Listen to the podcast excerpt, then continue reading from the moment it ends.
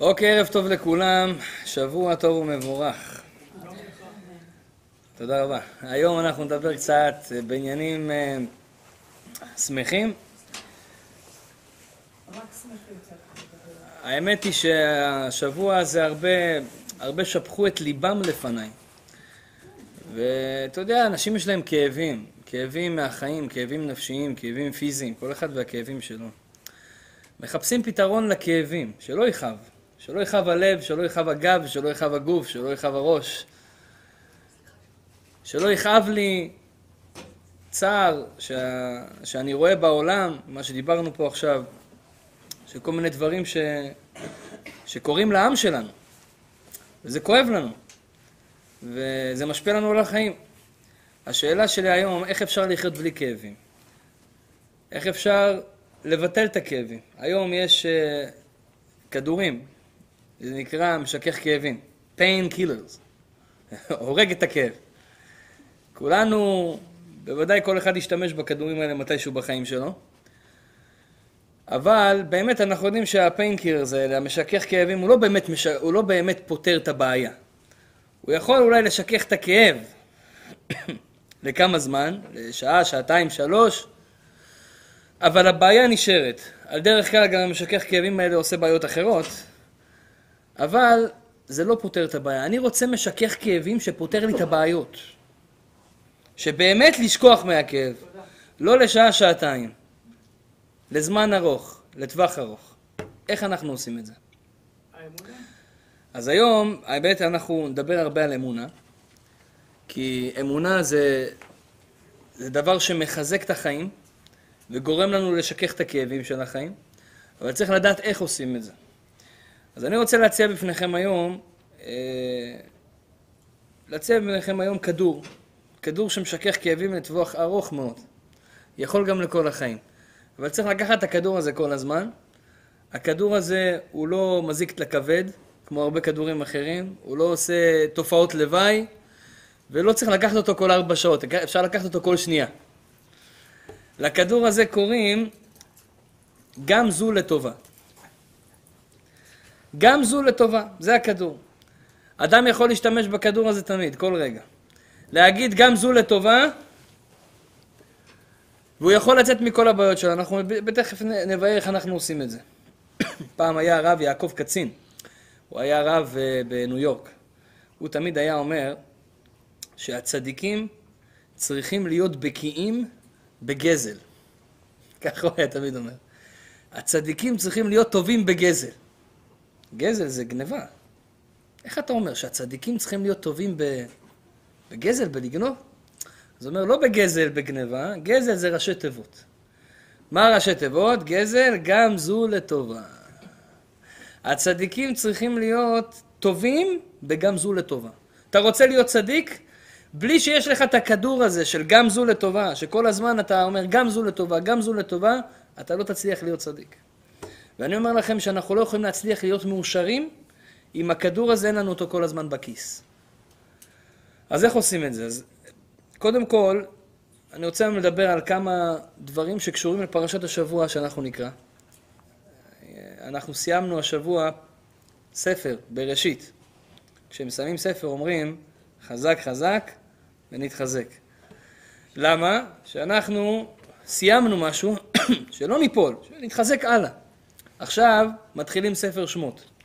ספר שמות זה ספר מרתק. ספר שמות, רבותיי,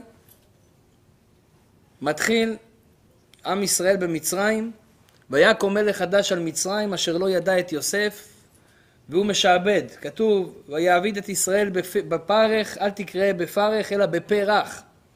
בהתחלה הוא היה משלם כסף. הוא היה אומר, כל לבנה שאתה שם, 100 דולר. איזה יהודי לא יבוא לשים לבנים, תגידו? כל היהודים היו באים עובדים, זה היה העבודה הכי רווחית במצרים, זה היה בנייה. כל הלוירס עזבו את העבודה, הלכו לעשות בנייה. כל ה... הכל, בעלי מסעדות, כולם הלכו לעשות בנייה. למה? היו משלמים על זה כל כך הרבה, לא שווה לעשות משהו אחר. אבל לאט לאט פרעה אומר להם, חבר'ה, יש קיצוצים. קיצוצים, קיצוצים, קיצוצים. ואז כשהתחיל להתקצץ כל הקיצוצים, אז הוא מתחיל לשלם פחות, ועוד פעם פחות, ועוד פחות, ועוד פחות, עד שהם נהיו עבדים ממש, וזה הדבר היחיד שהם ידעו לעשות. והוא תפס אותם ככה במקום בנקודת חולשה שלהם. ועכשיו הם עבדים במצרים. בפרשת שמות מסופר שאחרי שהם היו עבדים במצרים, 210 שנים מגיעה הגאולה. איזה גאולה? בא בן אדם שקוראים לו משה רבנו. הקדוש ברוך הוא מתגלה אליו בסנה, אומר לו, משה, של נעליך מעל רגליך, כולנו ראינו את הסרט, כולנו קראנו את הסיפור, של נעליך מעל רגליך, כי המקום שאתה עומד עליו אדמת קודש הוא. אז הוא הוציא את הנעליים, הקדוש ברוך הוא מתגלה אליו, אומר לו, תשמע, תלך למצרים בחזרה, ואתה תושיע את עם ישראל. אז משה שואל אותו כל מיני שאלות, הוא אומר לו איך אני אלך, אני ארל שפתיים, וואלכ אני מגמגם, איך אני הולך לדבר עם פרעה, רק כשהוא ישמע אותי הוא כבר התייאש, יגיד לי תלך. אמר לו אל תדאג, אהרון יעזור לך, יש לך בקאפ, הכל מסודר. אומר אבל תשמע, אהרון יקנא, הוא האח הגדול, גדול ממני בשלוש שנים, פתאום אני אבוא, נהיה משיח והוא נהיה ככה בצד. הוא אומר לו אל תדאג, ושמח בליבו, הוא יהיה מבסוט בשבילך. טוב, אז הוא הולך. הולך למצרים, היה לו איזה ברית על הדרך, גם כן נולד לו בן, עשה לו ברית מילה, יותר נכון, אשתו עשתה לו ברית מילה, כי הוא לא עשה לו ברית מילה. וחוזר למצרים, ואז הוא בא לפרעה הביתה. נו, נותנים כיפים, מה העניינים, לא ראינו אותך הרבה זמן. ואז אומר לו, בשביל מה באת, משה? הרי הוא גדל בבית שלו. שתבינו, זה פרעה, זה אבא שלו החורג. הוא נתן לו אוכל, הוא נתן לו פרנסה, הוא עשה לו פוצי מוצי על הברכיים. פרעה. והוא נעלם לארבעים שנה. עכשיו הוא רואה אותו חוזר, השתבח שמו לעד, מחבק אותו, מנשק אותו, פתאום אומר לו, תשמע, באתי בשביל משהו אחר. מה, מה באת? בכבוד, בבקשה. הוא אומר לו, שלח עמי. אני באתי להוציא את העם הזה ממצרים. עכשיו, הוא פיתח מעצמה כלכלית, פתאום, ואת רעמסס. זה עכשיו הולך ל... מה זה שלח את עמי? מה, אתה נורמלי? אני כבר 210 שנה עושה פה מעצמה כלכלית, אתה אומר לי שלח את עמי? אומר לו, האלוקים התגלה אליי ואמר לי שאתה צריך לשלוח את עם ישראל החוצה. אז פרעה אומר לו, תשמע, נרפים אתם נרפים. כנראה אתם לא עובדים מספיק חזק, יש לכם כל מיני מחשבות אה, מעניינות חדשות שבאות למוח. כנראה לא מספיק מעבידים אתכם. אמר, אם עד היום היו נותנים לכם תבן בשביל הבטון, אז היום אתם צריכים לקשש את התבן לבד, יענו, במקום לקום בחמש בבוקר, בשלוש בבוקר כבר תהיו על הרגליים. כל העם. אמר לו, תודה רבה לך, משה רבנו, על הרעיון החדש, בכבוד. סע לשלום. משה רבנו יוצא מהבית של פרעה, מה הוא מקבל? ביזיונות. באים אליו עם ישראל, שמעו את החדשות, עכשיו קמים בשלוש בבוקר, לא מספיק הם עובדים מהבוקר עד הלילה, אין להם כוח לנשום, באים הביתה על המיטה. אז עכשיו גם לקום בשלוש ולקושש תבן בעצמנו. בשביל מה באת? באת להורשיע או באת לעשות יותר רע? ואז הם באים למשה רבנו בתלונות. ומשה רבנו, מה יגיד להם? הוא הולך לקדוש ברוך הוא. אומר לו, ריבונו של עולם, למה הרעות על העם הזה? למה זה שלחתני? למה אתה עושה להם רע? למה אתה שולח אותי אם אתה יודע? אתה יודע שפרעה, הרי אתה בורא עולם. פרעה יגיד לי לא, והוא יגיד להם לעבוד עכשיו עוד. לקושש תבן לבד. למה הרעות על העם הזה, למה זה שלחתני? שואל אותו שאלה. הקדוש ברוך הוא לא עונה לו בפרשת שמות. הוא שומר את התשובה לפרשת וערה. זה שבוע הבא. אבל אני אגלה לכם כבר. אבל בשביל להבין את זה, רבותיי, תזכרו את השאלה הזאת. למה הריאות על העם הזה? זה קורה לכולנו, רבותיי. לכולנו יש לפעמים בעיות, בחיים. אתה לא מבין למה השם עושה לי את זה. למה הריאות על העם הזה, ריבונו של עולם, מה עשיתי לך? למה, יהיה, למה לא מצליח להתחתן, ריבונו של עולם? למה לא מצליח להתפרנס כמו בן אדם? למה לא מצליח לראות נחת מהילדים? ויש אנשים עוד יותר גרוע. הוא מתחזק. פתאום התחיל להניח תפילין. ולא הולך לו עדיין. הוא אומר לו, ריבונו של עולם, אני עושה צעד לקראתך, למה הריאות על העם הזה? למה עדיין לא הולך לי? זו שאלה גדולה. היום אנחנו נפתור את השאלה הזאת. כתוב בפסוק, יש פסוק בספר דברים, כתוב שם ככה. כתוב שהפסוק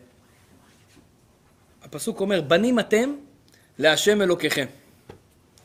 לא תתגודדו ולא תשימו כורחה בין עיניכם למת, כי אני השם. בנים אתם להשם אלוקיכם, כולנו מבינים. אנחנו בנים של הקדוש ברוך הוא, ישתבח שמו לעד. לא תתגודדו ולא תשימו כורחה בין עיניכם למת. מה הכוונה? אומר רש"י שפעם בזמנם, כשהיה קורה איזה מת, מישהו היה נפטר, אנשים היו מקבלים את זה קשה. והגויים, הלא יהודים, היו נוהגים לעשות דברים שהם מעבר, היו מתאבלים יותר מדי, כאות התאבלות כזאת. היו שורטים את הפנים שלהם, חותכים את הוורידים, עושים כל מיני כורחה, אה, היו, היו מגלחים את הגבות, אה, שמים פה איזה משהו. היו עושים יותר מדי, מתאבלים, כביכול מצטערים על הצער הגדול שקרה להם בצורה מוגזמת. בורא עולם אמר לעם ישראל, אתם אל תלמדו מהם, אל תשימו כורחה בין עיניכם למת, אל תעשו את כל הדברים שהם עושים. אנחנו לא כאלה. האי בן עזרא, הוא שואל שאלה, הוא אומר, מה קשור תחילת הפסוק לסוף הפסוק? בנים אתם מהשם אלוקיכם, לא תתגודדו ולא תשימו כורחה למת. אוקיי, אתם בנים להשם, מה זה קשור לזה שאני לא צריך להגזים כשמשהו רע קורה לי? אז אומר האי בן עזרא, נקרא לכם את לשונו. תדעו שאתם בנים להשם והוא אוהב אתכם יותר מאב לבן.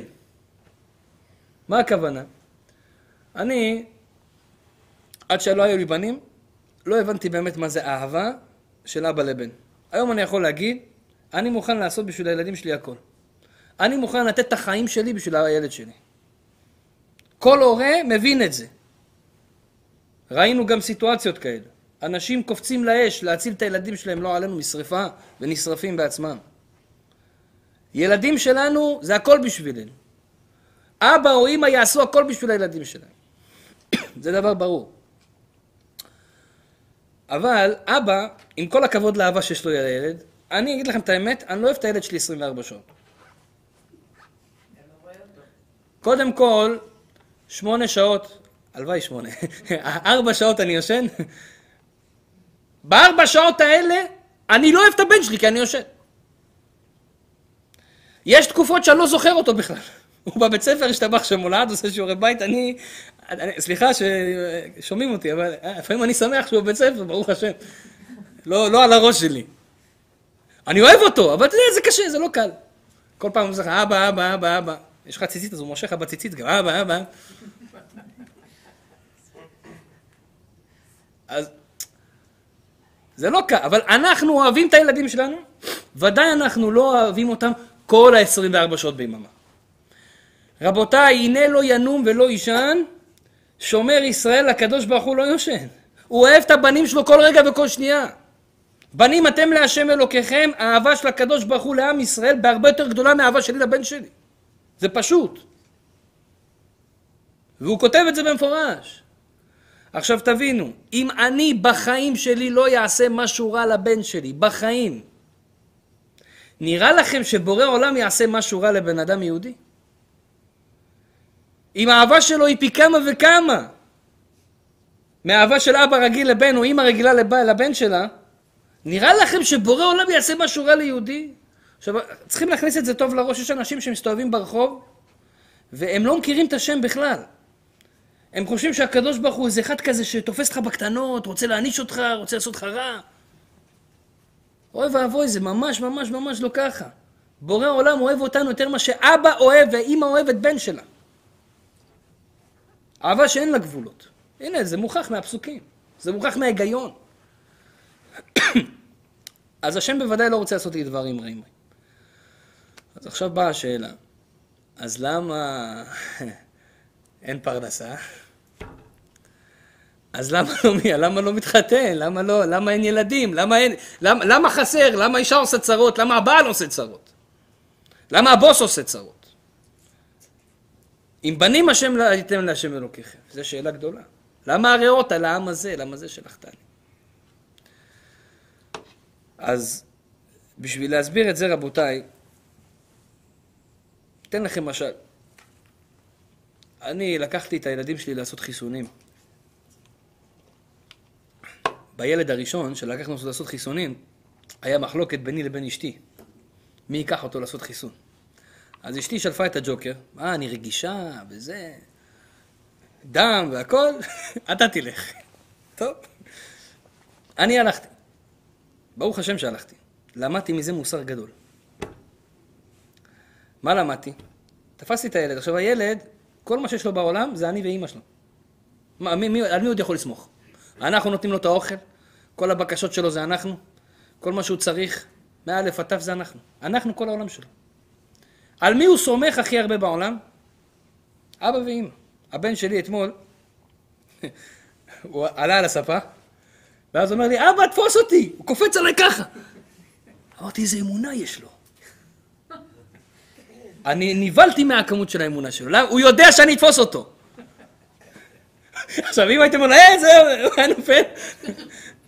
אבל הוא יודע, אין, אין לו שום ספק שאני תופס אותו.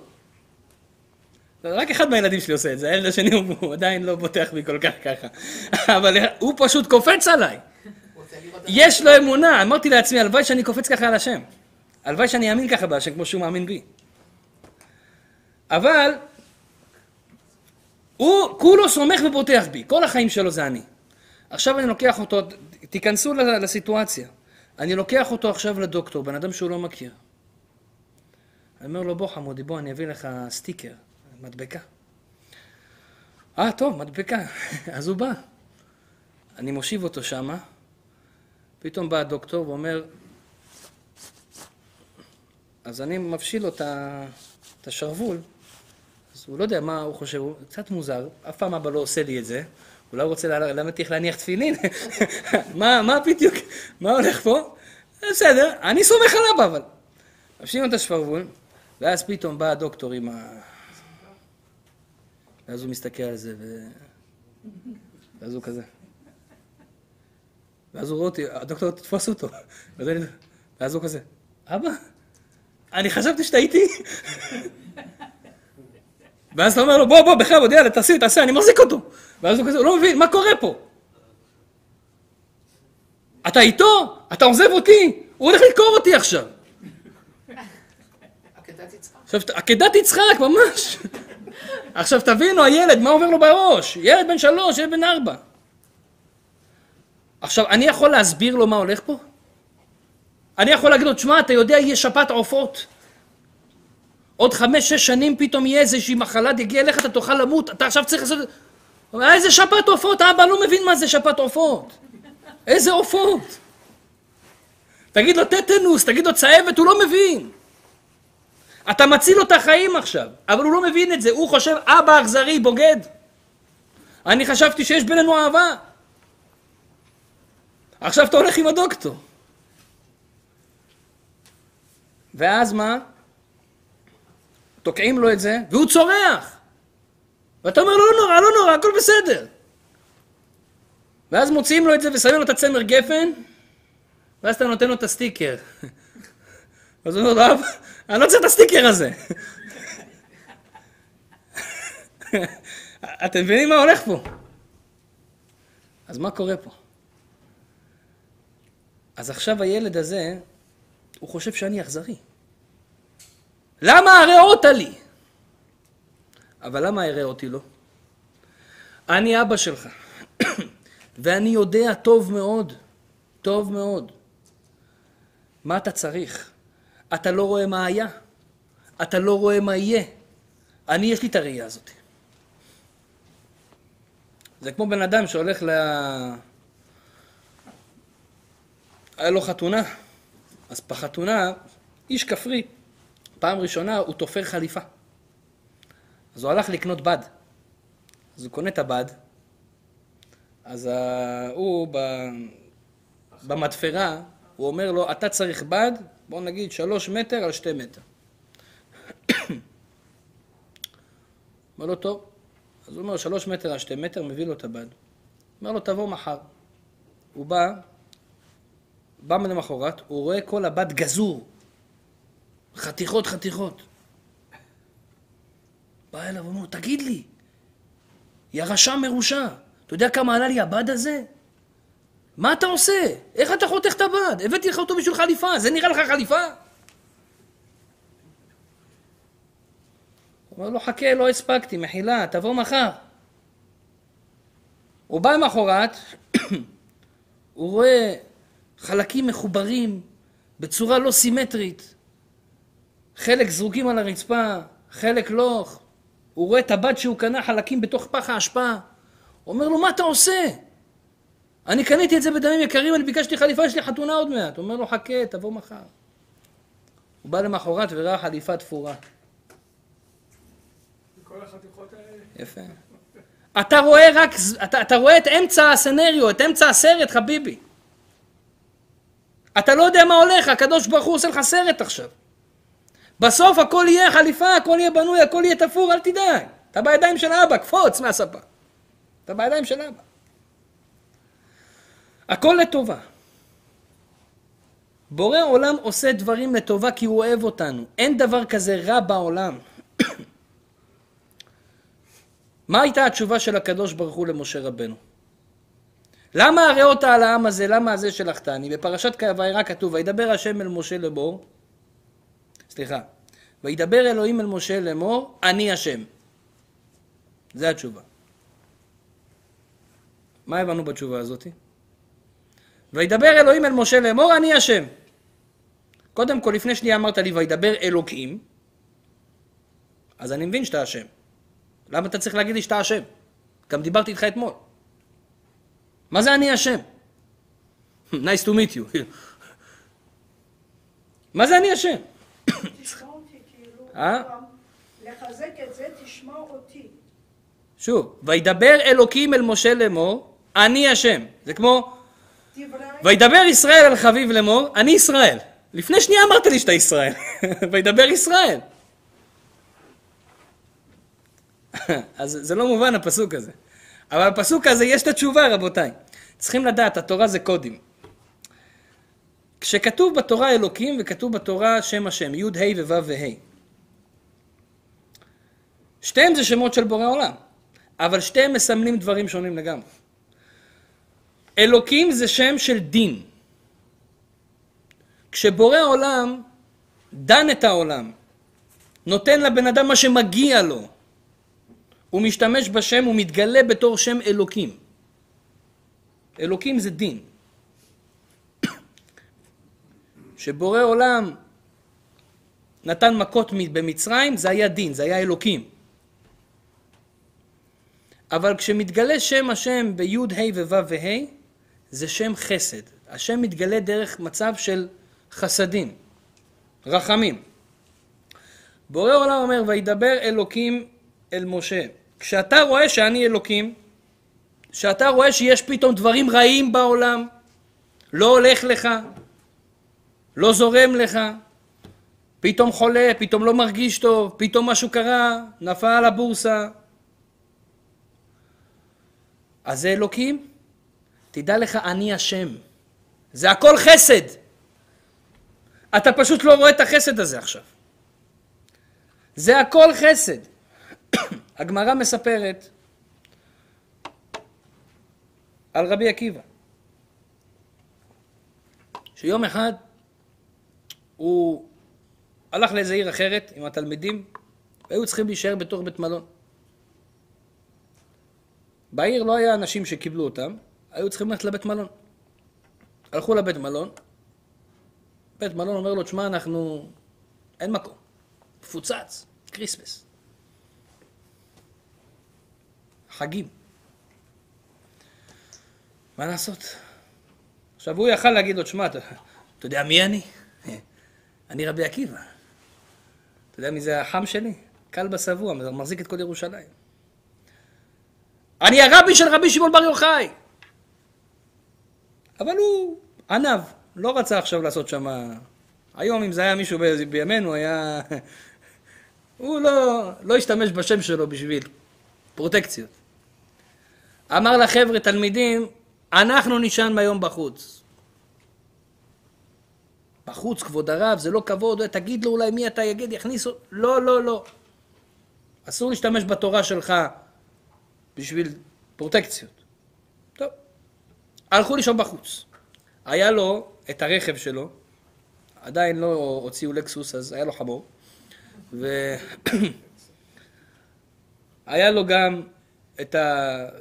את האייפון שלו, שעון מעורר, עוד לא יצא אייפון, היה לו תרנגול, והיה לו גם את המנורה, לד, מנורת לד, נר.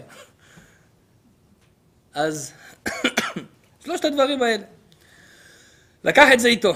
החמור לרכב, התרנגול יעיר אותו בבוקר, יעשה תפילת שחרית וכולי, ואז הנר יעיר לו גם בלילה, אפשר ללמוד תורה, לעשות תיקון חצות.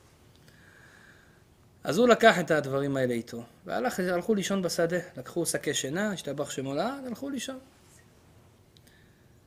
ואז פתאום החמור מתחיל לצעוק, הוא שומע איזה פיפס כזה קטן של החמור ושקט, מסתבר שאיזה אריה שמה טרף את החמור. היה פעם אריות מסתובבים. גם בנגב, בארץ, יש איזה שבע אריות. כשהייתי בבית ספר, היה לנו שיעור אה, שלח. מכירים את השיעור הזה? שלח זה שיעור שאתה מטייל בארץ. אנחנו עשינו ראשי תיבות אחרים, שלח זה שיעור לא חשוב, אבל להם היה ראשי תיבות אחרים, לא יודע בדיוק מה זה אומר. אבל זה שיעור שמסבירים לך על ארץ ישראל, אתה הולך, ואז פעם אחת היה לנו טיול לנגב. אז כשהיינו בנגב, המורה שלנו לשלח, זה היה כזה אחד נראה כמו משה רבנו עם סנדלים, והוא אמר לנו, אתם יודעים, יש שבע אריות בנגב. באמת, יש אריות, יש, יש שבע נמרים, לא יודע. בקיצור, יש איזה, גם עד, עד עכשיו, אבל פעם היו מסתובבים חופשי. אני למדתי במונסי, בניו יורק, ואני אומר לכם, בעיניים שלי ראיתי יום אחד, יום שבת, אנחנו יושבים בבית המדרש, יוצאים מה, מהשיעור תורה של הרב יגן, ואני רואה בעיניים שלי דוב. לא בסרטים, בעיניים. פעם ראיתם דוב? לא בגן חיות, דוב ממש. זה, מונסי זה עיר, אה? מונסי זה עיר שהיא כמו ג'ונגל. אני ממש, אני התאהבתי בעיר הזאת שגרתי שם. קודם כל, כמעט כולם שם דתיים, חרדים. כמו ירושלים של ניו יורק. עשירים, אנשים, בתים ענקיים, ועשו את זה בכוונה כמו ג'ונגל כזה. ממש עיר מדהימה, הייתי יוצא בבוקר, בחמש בבוקר למקווה וזה, הייתי הולך למקווה, היה בא אייל מלווה אותי למקווה. תראה, פסטורלי כזה, ממש, ממש ככה. אז ראינו שם דוב. פעם בזמנם ככה, המקומות לא היו מיושבים, היו אריות, היו דובים בכל מיני מקומות, היו מפחדים להישאר בלילה לבד. בא אריה, טרף את החמור. התלמידים אומרים, וואה, מה נעשה? עכשיו צריכים ללכת ברגל, אין לנו על מה ללכת. מה רבי עקיבא עושה להם? גם זו לטובה, גם זו לטובה. התחיל לשיר להם. גם זו לטובה. אמרו לו, רבי, הכל בסדר? אמר להם, כן, חבר'ה, קורה משהו, גם זו לטובה, תשאירו. תרקדו. גם זה לטובה, לא יודע איך, אבל זה לטובה. טוב, המשיכו. בא חתול, אכל את התרנגול. אה, עכשיו מי יעיר אותנו בבוקר? גם זו לטובה, גם זו לטובה. באה הרוח כיבתה את הנר. רבי עקיבא שר, גם זו לטובה, עוד אין בשיר. כולם כאילו מה? גם זו לטובה. בבוקר הם קמים ומסתבר שפרצו שודדים בתוך העיר, שדדו את כל הבית מלון, הרגו את כל האנשים, והם נשארו חיים. ואם היה חמור, אומר מהם רבי עקיבא, אז הוא היה נוער. כי החמור אוהב לנעור לפעמים, בעיקר כשהוא רעב. והם היו שומעים שיש פה עוד אנשים, היו באים הורגים אותם. ואם התרנגול היה מקרקר גם בבוקר, עוד הם היו עדיין שמה, עוד לא סיימו לשדוד את הכל ולהרוג את כולם. אז גם היו באים אצלנו אולי. ואם הנר היה דלוק, היו רואים את האור מרחוק, היו אומרים, הנה, יש פה עוד אנשים. אז זה לטובה או לא לטובה? אז גם זו לטובה. גם זו לטובה. אז אדם רואה שכל מה שהקדוש ברוך הוא עושה זה לטובה. יש, רוצה לספר לכם, גמרא. גמרא במסכת ברכות בדף ל"ד, עמוד ב'. גמרא מאוד מעניינת. בגמרא הזאת כתוב על רבי יוחנן בן זכאי. תגיד לי בתשע וחצי, בסדר? רבי יוחנן בן זכאי היה נשיא ישראל, תקופת בית שני, סוף חורבן בית שני, נשיא ישראל, הבן אדם הכי הגאון, הצ'יף רביי של ישראל, רב הראשי. היה לו תלמיד,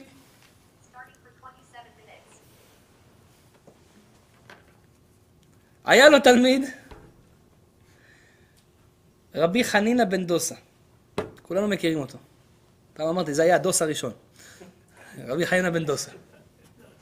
כן? אתה יודע, קוראים לנו דוסים, איזה דוס, מה זה דוס? אמרתי לו, תשמע, דוס זה טוב, למה? הדוסים תמיד מנצחים. איפה אנחנו לומדים את זה? ווינדוס. תחשבו על זה. רבי חנינא בן דוסה, אבא שלו היה דוסה, הוא רבי חנינא. היה אדם. ענק, ענק שבענקים. הגמר מסכת תמיד דף כ"ד אומרת שמה שהוא היה מלומד בניסים. אפילו הבת שלו הייתה מלומד, כל הבית שלו היה מלומד בניסים. אשתו הייתה הופעה, הייתה מדליקת התנור, פותחת יש חלות.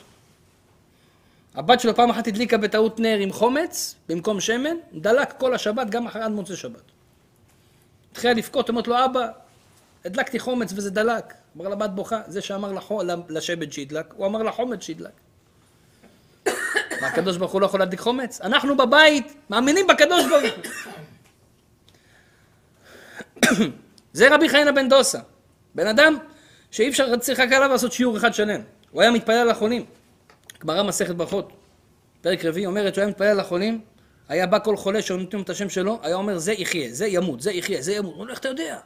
רבנו וכי נביא אתה. אמר להם לא נביא ולא בן נביא. אם אני מתפלל על החולה הזה, אם אני מתפלל עליו והתפילה זורמת לי, אני יודע שהוא יחיה. ואם אני מתפלל עליו והתפילה נתקעת לי, כנראה הוא לא מרוצה בשמיים, לא רוצים שאני אתפלל. גזירה קשה. היה יודע דברים, רבי חיינה בן דוסה. עם כל הגדולה שלו, הוא היה תלמיד של רבי יוחנן בן זכאי הרב הראשי. יום אחד הבן של רבי יוחנן בן זכאי הרגיש לא טוב. חולה, אבל חולה קצת רציני. רבי יוחנן בן זכאי לא יודע מה לעשות, אומר רבי חיינה בוא, ברחמיך הרבים תבקש על הבן שלי רחמים, תפלל עליו. לקח רבי חנינא, שם אותו, את הראש שלו על הברכיים והתחיל להתפלל עליו, התרפא. אשתו של רבי יוחנן בן זכאי רואה את כל המעשים, ואז היא באה לבעל שלה, הרב הראשי לישראל, ואומרת לו, תגיד לי, מה, הוא יותר גדול ממך? אני חשבתי שהתחתנתי עם הרב הראשי, אני לא יודעת. התלמיד שלך, אתה מבקש ממנו להתפלל והוא מצליח ואתה לא הצלחת וכי הוא גדול ממך? האישה רוצה שבעלה יהיה הכי טוב. נורמלי. אז הוא אומר לה, לא, הוא לא גדול ממני. אז איך זה? הוא אמר לה, אלא הוא כמו עבד לפני המלך. ואני דומה כשר לפני המלך. מה הכוונה? מי יכול להסביר לי את זה? הוא כעבד לפני המלך, אני כשר לפני המלך, לכן לתפילה שלו מקשיבים, לתפילה שלי לא. רש"י מפרש את הגמרא רבותיי, זה מדהים. מה ההבדל בין עבד לשר? יש מלך, הוא יכול לתת לך מה שאתה רוצה. השר שמע, אתה צריך לקבוע פגישה, נשמה, אתה לא יכול לבוא ככה. באתי, שלום, שמע, אפשר כך? מה, אתה נורמלי? יורידו לך את הראש, נשמה. אתה תקבע אפוינטמנט, דבר עם זה המזכיר, ירשום לך, אולי ידברו איתך עוד חודש וחצי. תבוא, תגיד, תדבר, תעשה, תביא גם איזה מתנה על הדרך. אל תבוא ב... בידיים ריקות, מה שנקרא. פעם פעם איזה אימא אחת, הבן שלה בא לבקר אותה.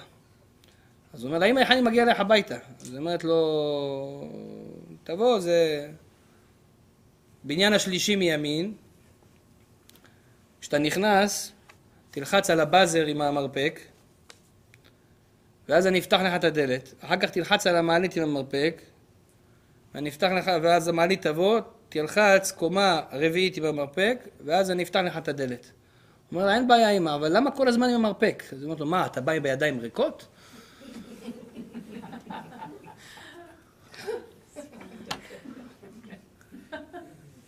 כולנו אוהבים מתנות, נכון?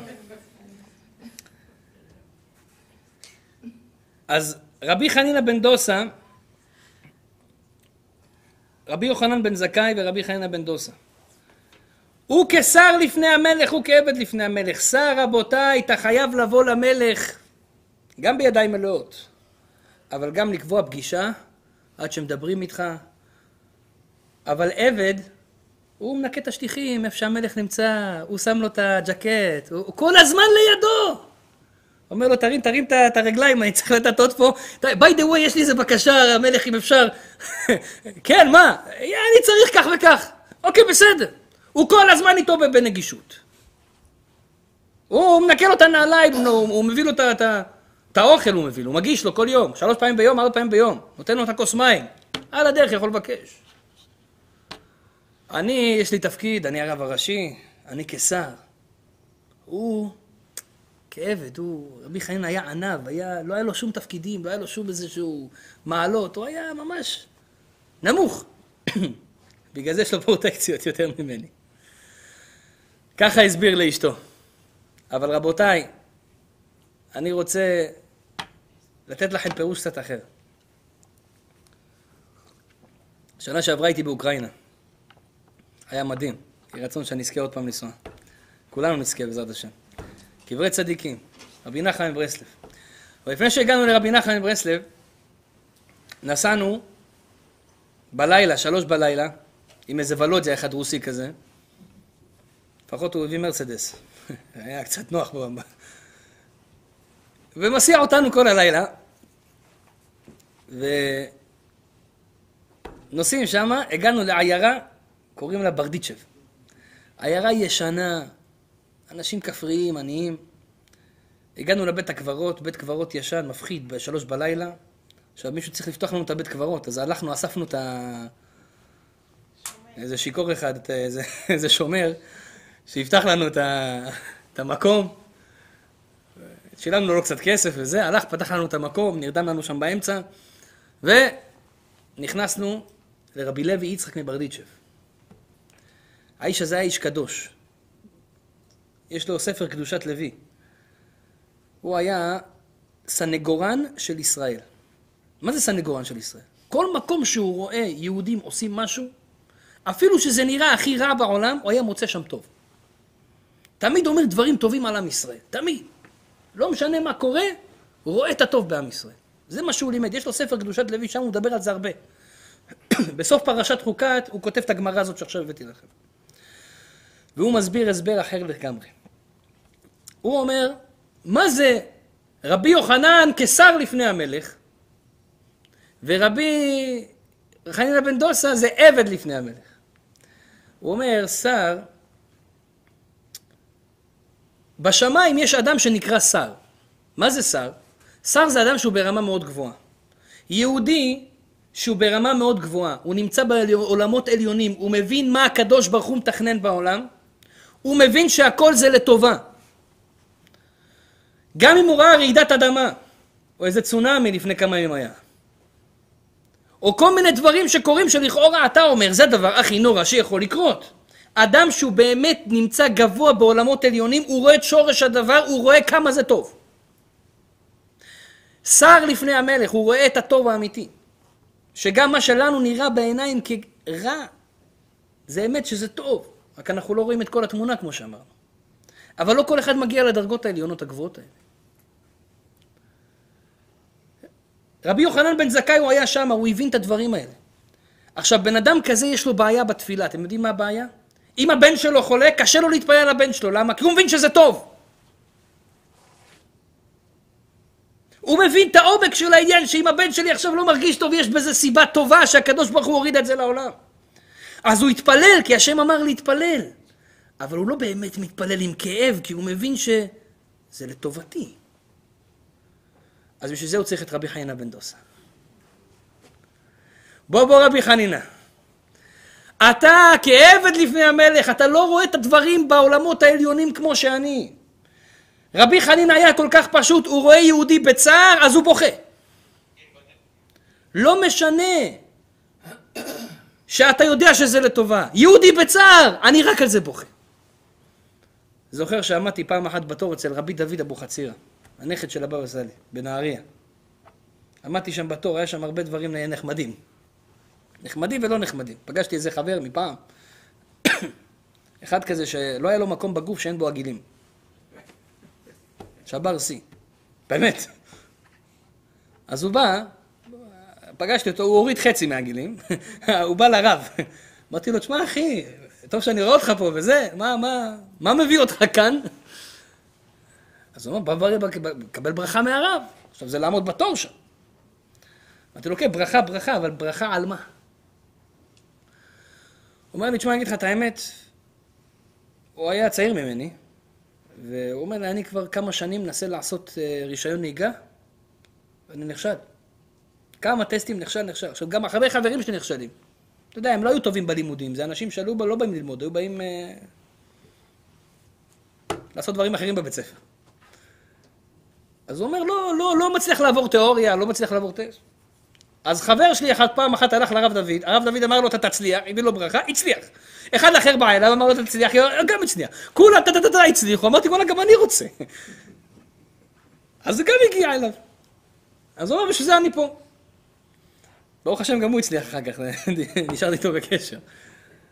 אבל שם שעמדתי בתור, היה מישהו לפניי. והרב דוד קיבל אותו ואני הייתי אחריו, אני שומע מה קורה שם, אני רואה. והוא אמר לו, תשמע, הבת שלי סטרה מהדרך, משפחה דתייה, והבת שלו הלכה, עושה שטויות, לא מקשיבה להורים, והרב דוד התחיל לבכות. הוא לא מכיר את הבן אדם. הוא לא יודע מי הוא, פעם ראשונה הוא רואה אותו. התחיל לבכות. אני רואה אותו בוכה, הרב בוכה. ואז הוא התחיל להגיד, איך קוראים לבת שלך? אז הוא אומר לו, קוראים לה מרים. ואז הוא התחיל להגיד לו, מרים גימטריה, תחזור בתשובה במהרה, תעשה ככה, היא תהיה בסדר, הכל לטובה. כל מיני גימטריות שקשורות לשם שלה, שזה נחמות. היה לו ראש, משהו לא מהעולם הזה. אבל הנקודה פה, הוא רואה יהודי בצער, כואב לו. אבל באמת באמת, בעולמות העליונים, מי שחוקר את שורש הדבר, גם זה לטובה. גם כשיש צער זה לטובה. היה הרמב"ן, רבי משה בן נחמן. הוא היה רב גדול, נחמני קראו לו. הוא התווכח עם הפופ, כן? הכומר הראשי של ה... הם פעם אחת אמרו, בוא, בוא נראה מי יותר נכון, היהדות או הנצרות. אז הוא התווכח עם הפופ, והוא קרע אותו לגזרים. מסכן, הפופ יצא שם בפחי נפש. אבל בגלל שהוא יצא בפחי נפש והוא קרע אותו לגזרים, מול כולם, אז הוא התעצבן עליו ורצה להרוג אותו, אז הרמב"ם היה, הרמב"ן היה צריך לברוח. אה, הזזתי את זה. אז uh, הרמב"ן, היה איתו סיפור מדהים. הוא היה מקובל, קבליסט גדול. הוא כתב פירוש על הזוהר, הוא כתב דברים גדולים. יום אחד היה לו תלמיד שהיה גוסס, ממש הולך למות. הוא אמר לתלמיד הזה, תראה, אתה כבר במצב רע, אני כותב לך קמיע. קח את זה בידיים שלך, ואם חס ושלום אתה לא תשרוד את זה, שיקברו אותך עם הצמקמיע הזה. ואחר כך אתה תיקח את הקמיע הזה בעולם העליון, שאתה עולה ב-120, אחרי שאתה נפטר. ואתה תראה להם את הקמיע הזה, תגיד להם, זה אני, הבאתי לך אותו, הם ייתנו לך להיכנס למקומות הכי גבוהים, יעלו אותך מדרגה לדרגה. והוא הסביר לו באיזה מקום יעלו אותו ולאן ואיך ומתי וכמה זמן. וככה באמת קרה. הוא ידע הרי כל מה שקורה בעולמות העליונים הרמב"ן. ידע קבלה. והתלמיד הזה באמת ככה קרה. עלה למקום מאוד גבוה ושם הוא נעצר, ואומר, ושם כשאתה תגיע למקום הפלוני הזה, אל ההיכל הזה, תשאל אותם את השאלות האלה, א', ב', ג', ד', נתן לו כמה שאלות שהוא לא ידע עליהן את התשובה הרמב"ן. שאלות קשות. שהוא לא הבין בהנהגה של השם איך השם מנהיג את העולם. ואחרי שלושים יום מגיע התלמיד הזה בחלום לרמב"ן. הוא אומר לו, ואתה תבוא אליי בחלום, תגיד לי מה ענו לך על השאלות האלה. ואחרי שלושים יום הוא מגיע אליו בחלום. והוא אומר לו, באמת כך היה הרבי, כמו שאמרת לי, העלו אותי ממקום למקום, ושם שאלתי את השאלות, אבל בכלל לא התחלתי לשאול את השאלות, אתה יודע למה? כי ברגע שהגעתי למקום הגבוה הזה, הכל היה ברור כל כך, שאין שאלות בכלל. השאלות שפה אתה חושב, מה, איך, אני לא מבין, זה למה ככה רע לו, ולמה הוא לא... זה לא שאלה בכלל, זה כל כך ברור ומובן. אין שם שאלה. וזו הייתה התשובה, שאין שאלה. אין רע בעולם. אין מושג כזה בכלל, שנקרא רע. כל מה שהקדוש ברוך הוא עושה, עושה לטובה. יש סיפור בגמרא על רבי יהושע בן לוי. רבי יהושע בן לוי יום אחד היה, רצה להבין את ההנהגה של הבורא עולם, איך הוא מנהיג את העולם. אמר לו, אם אתה רוצה להגיד את ההנהגה שלי, אתה צריך יום אחד להצטרף לאליהו הנביא. אליהו הנביא יכול לדבר, ללמד אותך. אמר לו, אין בעיה. אומר לו, אבל אליהו הנביא ילמד אותך, יש תנאי אחד. הוא לא אוהב ששואלים אותו שאלות. כל עוד אתה שותק ולא שואל שאלות, אתה ממשיך איתו במסע. כל עוד אתה שואל שאלות, נגמר. פה כבר סיימת את הפגישה שלך עם אליהו הנביא. אמר לו, אין בעיה, אני אתאפק. פוגש את אליהו הנביא, אומר לו, יאללה, הלכו לאיזה עיר אחת, התארחו שם במשפחה של שתי אנשים, זוג, עניים מרודים. אמרו להם, תשמעו, אנחנו חדשים בעיר, אין לנו איפה ללכת. אליהו הנביא אמר להם, תחפש בתור בן אדם, ואמרו להם, בכבוד, בכבוד, סידרו להם איזה מיטה ככה, נתנו להם את המיטה שלהם, העניים האלה. נתנו להם את המיטה שלהם, אמרו תשנו אצלנו. אנחנו נשאר בסלון, שמו קצת קש, ישנו על הקש. איזה הכנסת אורחים, אה? האוכל שהיה להם שתיהם צמצמו ונתנו גם לאורחים, אכלו פחות. אחר כך בלילה הולכים לישון, באמצע הלילה, מתעורר אליהו הנביא, אז רבי יהושע בן לוי ישר ככה פותח את העיניים, עוקב אחריו. הוא רואה אותו הולך לפינה של החדר, אומר, אני אלך אחריו ואני אשמע מה קורה שם, כנראה איזה שהם דברים, סודות שאני עוד לא מכיר. הלך, שומע, והוא שומע את אליהו הנביא מתפלל. ריבונו של עולם ברחמיך רבים. הפרה הזאת שיש להם, היה להם פרה אחת לעניים האלה. הפרה הזאת זה כל החיים שלהם. היו חולבים אותה, מקבלים ממנה חלב, קצת מתפרנסים ממנה, היא עובדת בשדה קצת. פרה אחת מסכנה, זה כל מה שהיה להם בחיים. התחיל להתפלל ריבונו של עולם, הפרה הזאת, תמית אותה היום. שתמות הפרה. רבי יהושע בן לוי אומר, בואנה זה אליהו הנביא זה. אני חשבתי שהוא... איך זה? ככה הוא מדבר, ככה הוא מדבר. איפה הכרת הטוב? וואלה, נתנו לנו את המיטה שלהם, את האוכל שלהם, שתמות הפרה. אבל אסור לו לשאול שאלות, מסכן. הוא עוד שנייה יתנפל עליו שם. אבל הוא שותק. טוב, קמים בבוקר, הם בדיוק באים לצאת, מתה הפרה. טוב, אליהו הנביא מתפלל, מתקבל את התפילה. מתה הפרה. והוא כולו אוכל את עצמו כל הדרך, מה זה מתה הפרה? איך אתה עושה להם דברים כאלה? איפה הכרת הטוב שלך?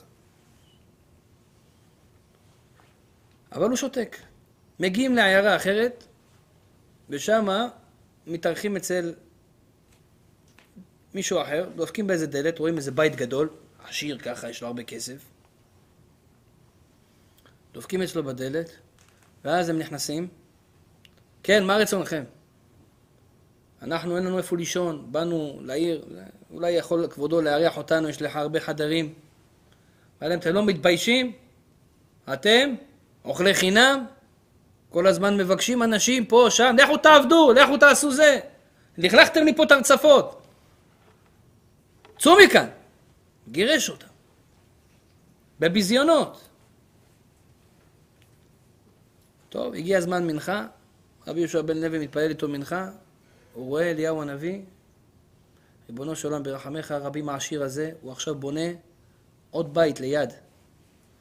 ברחמך הרבים בחצר שלו בנה עוד בניין. תעשה ככה שהבניין הזה ייבנה מהר ובקלות ובהצלחה, מהר מאוד. אני עכשיו בכלל לא מבין כלום. לעניים הרגת את הפרה שעשו לנו טובה. לעשיר הזה, יימח שמו וזכרו, מה עשה לנו ככה? בייש אותנו, קמצן בן קמצן. אותו אתה מתפלל שיהיה לו הצלחה בבניין? שייבנה מהר ובקלות? אמר לו, תשמע, אני צריך לעצור פה אליהו מחילה. אני לא יכול להמשיך ככה, אחרת יהיה לי התקף לב מהשאלות. אני צריך תשובות. אמר לו, אין בעיה, אבל פה מסתיימת הדרך. אומר לו, אין בעיה, תגיד לי. אומר לו, תשמע, כשאני נכנסתי לבית של העניים האלה, אני הסתכלתי במצח של האישה הזאת, ראיתי שהיא חייבת מיתה, היא הייתה צריכה למות השנה. מכל מיני סיבות. אתה יודע, אדם שצריך למות, רואים את זה עליו. יש סימנים. הזוהר הקדוש כותב, אתה מסתכל על אדם בעיניים, יש לו ברק. אם אתה רואה שאין לו ברק בעיניים, לא סימן טוב. היה אחד מהידידים הטובים שלי בארץ ישראל, פעם אחת הבאנו אותו פה, הוא עשה שיעור, אתם זוכרים, עם ההילות? אז יש לו מכונה שרואה את ההילה שלך. פעם אחת הוא עשה בווינה קורס כזה, הוא צילם אנשים מההילה, איך התפילין משפיע על ההילה. הוא מראה ממש הוכחה שההילה שלך בצבע מסוים, אתה שם תפילין, נהיה צבע רוחני יותר. אתה עושה נטילת ידיים, נהיה צבע רוחני יותר. ממש, הכל מוכיח את זה. הם אפילו לקחו מישמש, עשו את העילה של המישמש, יש לו גם שדה מגנטי, יש לו גם... אה, עשו עליו ברכה, ראו שזה משתנה לרוחני. ממש ככה. אז הם, הוא צילם פעם אחת איזה מישהו שם בווינה, פתאום הוא רואה, אין לו עילה. חשב שיש בעיה במכונה, מצלם מישהו אחר יש לו עילה, להוא אין לו עילה, הוא לא, הוא, הוא לא ידע מה זה. אז זוהר הקדוש כותב, 30 יום לפני שהאדם נפטר, הצלם מסתלק ממנו. הוא נפטר בתוך 30 יום. אתה רואה, לפעמים בן אדם, רואים את זה עליו. הוא אומר, ראיתי על הפרצוף של האישה הזאת שהיא לא תסיים את השנה. התפללתי, ריבונו של עולם, ברחמיך הרבים. תאר לך, האיש הזה נשאר אלמן. מה יש לו בחיים? גם עוני, גם אין לו אישה. כל החיים שלו בצער. ריבונו של עולם, תבטל את הגזרה על האישה, תעביר את זה לפרה. כי גזרה זה גזרה. אבל תעביר את זה לפחות למקום אחר. שיהיה לו, שיהיה איסורים לנקות אותו או מה שזה לא יהיה. אבל לא על ידי, לא האישה, קח את הביזנס. וכך היה. עדיף את הפרה. אז הוא אומר, אוקיי, אבל מה עם העשיר? אומר, העשיר, אתה יודע מה יש לו בחצר? יש לו שם חתיכת אוצר. מגיע לו האוצר הזה? לא, אז שיבנה בניין מהר, שלא יחפרו. שייבנה מהר.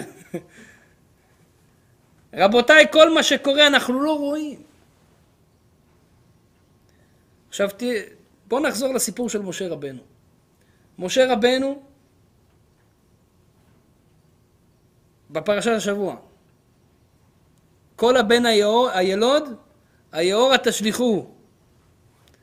פרעה הרשע הזה לוקח את כל הילדים, זורק אותם ליאור. אלפי ילדים מתים ביאור. אתם תארים לעצמכם כמה אימהות עומדות על שפת היאור ובוכות? היאור הזה בשבילם מקום הכי מקולל בעולם. מקום הכי מקולל בעולם. אבל במקום המקולל הזה, מה קרה? את מי המקום המקולל הזה הציל? את משה רבנו. אומרים חכמים, בנקודה שאתה חושב שהיא הכי שחורה, שהיא הכי לא טובה, שם גם נמצאת הישועה הגדולה ביותר, יציאת מצרים. אין עבדות יותר. חיים טובים, מתן תורה. שם באותו מקום שאתם בכיתם. אחד מהאדמו"רים פעם אמר, ש... אתה יודע, פה אין את זה, אבל בארץ אני זוכר שיש את ה... בבית, יש את העינית הזאת, נכון? כשמישהו דופק לך בבית, אז אתה מסתכל כזה, מי זה עכשיו? מפריע לי עד שנתי. מסתכל שם בעינית, אתה רואה מי זה מאחורה. אז הוא אומר, בעינית הזאת, אם אתה האורח, אם אתה מסתכל, איך אתה יודע שמישהו מסתכל עליך? אם העינית שחורה, אז מישהו מסתכל. אם העינית היא מוארת עם אור, אז אף אחד לא מסתכל. הוא אומר, ככה זה בורא עולם. אם אתה רואה עינית שחורה, יש לך שחור בחיים, זה אומר שהקדוש ברוך הוא מסתכל. פה, פה יש טוב. לבורא, כשאכפת לו מבן אדם, הוא מייסר אותו ועושה לו challenges, עושה לו אתגרים בחיים. תדע לך, פה עכשיו צומחת הנקודה של הישועה. יציאת מצרים, הייתה כשהיה הכי שחור. בורא עולם ממרר את חייהם, למה הרעות לעם הזה, עכשיו בואו נבין את הסיבה האמיתית. למה בורא עולם עושה ככה, שמשה רבנו בא לגאול אותם ויש להם יותר גרוע, יותר עבודה, קמים בשלוש בבוקר, במקום בחמש, לאסוף תבן. למה הריאות על העם הזה? אלא כולנו יודעים, רבותיי, כמה זמן היינו צריכים להיות עבדים במצרים. הקדוש ברוך הוא אמר לאברהם, גר יהיה זרעך בארץ לא להם. ועינו אותם ארבע מאות שנה. בפועל כמה זמן היינו במצרים עבדים? 210. איפה 190? מה קרה ל-190 האלה? זה בדיוק מה שקרה. בורא עולם אמר, אני לשים אתכם עוד 190 שנה? אתם כבר בדרגה של 49 שערי טומאה. אם אתם נכנסים לשער החמישים של הטומאה, לא יוצאים משם. זה מה שאנחנו אומרים בהגדה של פסח, אלמלא לא הוציאנו בורא הקדוש ברוך הוא ממצרים, עד היום אנחנו, בנינו, היינו עבדים לפרעה. מה זה היינו עבדים? היינו בשער החמישים של הטומאה, היינו נשארים במנטליות הזאת של הפרעה.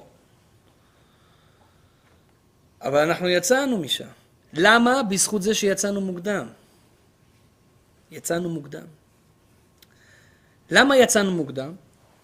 אותה עבודה קשה שהיינו צריכים עכשיו לקום בשלוש בבוקר לאסוף תבן, זה היה בשביל שאנחנו נסיים את התיקון מהר יותר, ואז חסכנו 190 שנה.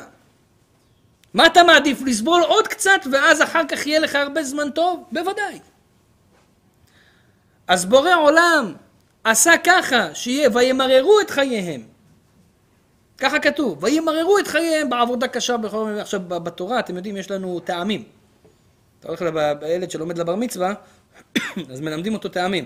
לא רק לקרוא את התורה, אתה צריך גם לשיר אותה. עכשיו, כל אות יש לה טעם. לפעמים יש לך ויאמר אתה מעלה למעלה, לפעמים יש לך ואתה אתה מעלה למטה, יש שם איזה שירים, זה מוזיקלי הבית כנסת, זה לא... אבל זה לא רק בשביל שיהיה מיוזיק, בשביל שיהיה נחמד לשמוע את הקריאה בתורה. כל אחד מהסימנים של התורה, יש לו סודות. הוא גם מפרש לך את התורה. אתן לכם דוגמה. בפסוק וימררו את חייהם, איך זה כתוב? יש שם שתי טעמים. טעם אחד שנראה ככה, וימררו את חייהם, וטעם אחד שנראה ככה, זה כמו שתי גרשיים כאלה. נכון? וימררו את חייהם. איך קוראים לטעמים האלה? כל טעם יש לו שם. יש, יש טעם שנקרא רביע, יש שופר הולך, שופר מהופך. איך קוראים לשתי טעמים האלה? קדמה ועזלה. קדמה ועזלה. בארמית, מה זה קדמה ועזלה? הקדים, קדמה, להקדים, ועזלה, עזלה זה הלך. קדמה ועזלה, הקדים והלך. זה הטעמים האלה.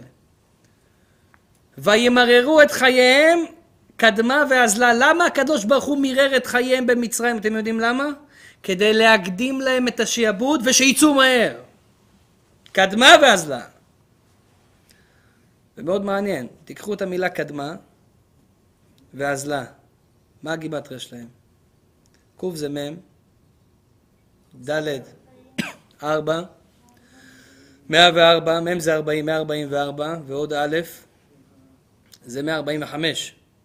אזלה זה ארבעים וחמש, מאה תשעים. כמה שנים עם ישראל חסך במצרים? אז מה זה וימררו את חייהם? הקדוש ברוך הוא הקדים ורצה שהם יעזבו יותר 190 שנה, זה הכל כתוב בתוך הטעמים. אז עכשיו אתה מבין למה וימררו את חייהם? למה יש רע? למה הקדוש... הכל, הכל, הכל בורא עולם עושה, הוא הכל עושה לטובתנו. ולכן פעם הבאה, רבותיי, עכשיו זה הפרקטיקה למעשה. אז מה אני אמור לעשות? כתוב בשולחן ערוך בסימן קל. קל. אתה רוצה שיהיה לך קל בחיים? סימן קל. הוא אומר שמה, לעולם ירגיל אדם את לשונו לומר כל מאן דאביד רחמנא לתו אביד. בעברית עממית. לעולם ירגיל אדם את לשונו להגיד כל מה שעושה השם לטובה הוא עושה. מה זה ירגיל לשונו?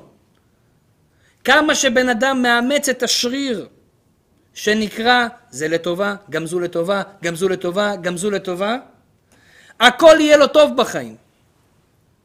החוזה מלובלין מפרש את הפסוק על יעקב, הקדוש ברוך הוא אומר לו, ואני אתב אטיב עמך ועם זרעך. מה זה ואני אתב אטיב עמך? אתה רוצה להטיב איתו? תגיד ואני אטיב עמך. מה זה אתב אטיב עמך? מה זה פעמיים אתב אטיב עמך? אומר החוזה מלובלין, אתב, פסיק, אטיב עמך. אם אתה אומר לקדוש ברוך הוא ריבונו של עולם, טוב לי, היטב, מצוין לי, גם זו לטובה. אז הקדוש ברוך הוא אומר, אני עכשיו אטיב עמך, אני אעשה לך עוד יותר טוב. הבנתם את הסוד? אדם רוצה חיים טובים, אתה רואה שיש לך קצת קשיים, יש לך קצת סגירות במזל, קצת לא הולך לך? זה כי אתה לא אומר לקדוש ברוך הוא טוב לי. תתחיל להגיד לו טוב לי, תגיד לו גם זו לטובה.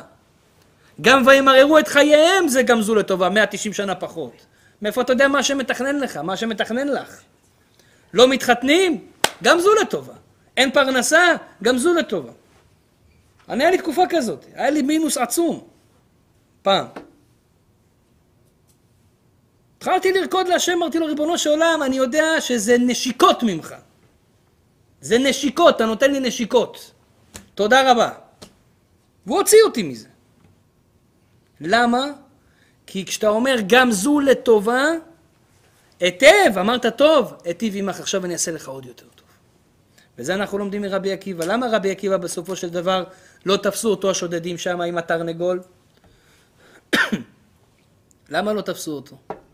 בגלל שהוא כל הזמן היה שר גם זו לטובה, גם זו לטובה, גם זו, הקדוש ברוך הוא אומר, אז אני חייב לעשות לך טובה, אתה כל הזמן אומר גם זו לטובה. וחידוש אחרון, מה היה שם לרבי עקיבא? נר, חמור, תרנגול. ראשי תיבות, נחת. אתה רוצה נחת? דברי חכמים, בנחת נשמעים. מה זה בנחת? בגם זו לטובה. אדם שכל הזמן אומר את זה על פה שלו, מרגיל את לשונו כמו שאומר השולחן ערוך, גם זו לטובה, גם זו לטובה, גם זו לטובה. ואפשר לקחת את הכדור הזה שנקרא גם זו לטובה כל רגע, רבותיי, זה לא כמו אדוויל שרק פעם בארבע שעות. כך גם זו לטובה גם עכשיו, עוד רגע, עוד פעם, עוד פעם, עוד פעם, כל דבר שקורה לך, גם זו לטובה, גם זו לטובה, בורא עולם יציף אותנו בטוב. וככה עובדים על אמונה. אמונה זה שרירים. אם לא כל הזמן אנחנו נגיד את זה. גם כשאתה נתקע בשולחן וכואב לך בזרת, מכירים את זה? הכאב הכי נורא בעולם. גם זו לטובה. גם כשאתה בא הביתה והבית מבולגן, ובעלך צועק עלייך, ואשתך צועקת עליך. גם זו לטובה, לא יודע למה, אבל זה לטובה. מה, בורא עולם רוצה לעשות לי תיקונים, השתבח שמו לעד. ואם אנחנו נחיה ככה, אין ספק שבורא עולם רק יטיב לנו ויטיב לנו ויטיב לנו. אני רוצה לברך את הקהל הקדוש הזה. יהי רצון שכל מי שנמצא פה היום, בורא עולם ישלח לכם רק דברים טובים. שלא נתנסה בניסיונות. וכל משאלות ליבנו יתגשמו לטובה. בעזרת השם, השם ישלח ברכה והצלחה לכל מי שעזר וכל מי שסייע. כמו שאמרנו שהשיעור יהיה לעילוי נשמת, אה, אסתר בת אה, זינה. רוח השם תנחנה בגן עדן. וכל, הנפטרים השנה הזאת. ובעזרת השם יתברך, שבוע הזה, כל שבוע בשבוע, אנחנו נשמע ונתבשר רק בשורות טובות, אמן ואמן. בבקשה, אם יש שאלות, אנחנו יכולים.